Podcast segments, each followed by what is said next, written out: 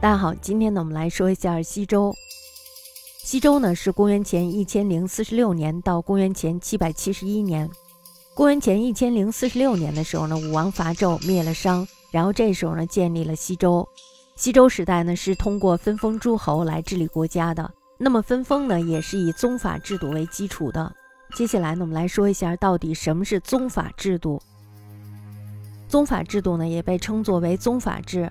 古代维护贵族世袭统治的一种制度，这是由氏族社会父系家长制度演变而来的。这是王朝贵族按照血缘关系分配国家权力，以便呢建立世袭统治的一种制度。它的特点呢就是宗族组织和国家组织合二为一，另外呢就是宗法等级和政治等级完全一致。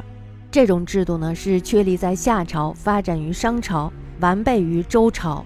这种制度呢，也一直影响到后来的各个王朝，这就是我们说的宗法制度。这个制度呢，就表明了说这个天下都是他们家的。所以说呢，这个私有制一旦被确立以后呢，很多东西就变成家庭私有了，是吧？甚至呢，连国家都可以家庭私有。西周的国家机器呢，也有着比较周密的设计。周天子呢，是国家至高无上的统治者。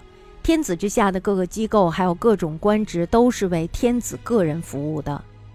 天子的主要辅佐大臣呢，是太师、太傅，还有太保三公。三公之下呢，还有负责日常政务的百官。宗法制的重要特征呢，是等级制。西周的统治者为了维护这种等级制，不得不使用一些强制的手段，主要呢就包括军队，还有法制。与殷商相比呢，西周的经济发展水平要高出许多来。它的农业工具还有农作物的品种和初步农业技术相结合，这就是西周的农业发展强盛一时。大家要知道，这个农业发展强大的话，那么就意味着这个国家呢，它发展的很好。同时呢，以纺织、印染、酿造、还有烧制、还有冶炼为主的这个手工业也得到了长足的进步。另外呢，还有就是商业贸易。那么在这方面呢，货币交易已经处在一个萌芽阶段，但是呢，还是以货易货的这种贸易方式十分的流行。我们说西周呢，兴起于陕西的渭水流域，灭商以后呢，就占领了东方的大面积的土地。那么这时候呢，西周就建立起一个东自大海、西抵羌戎、北达鬼方、南至荆楚的庞大的奴隶制国家。我们来说一下这个羌戎在哪啊？这个羌戎呢，它是中国古代西北部的一个少数民族地区，泛指边疆的蛮夷。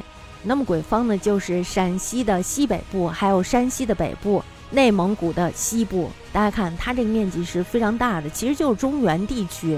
西周呢，自公元前一零四六年武王伐纣灭商，建立了西周开始，到公元前七百七十一年幽王亡国。一共呢，经历了十一代人，十二个王，共存在二百七十六年。夏朝呢，经历了四百七十年；商朝呢，经历了五百五十五年；然后到西周呢，经历了二百七十六年。所以，是不是大家觉得这时候其实底下的劳动人民也是在不断进步的，是吧？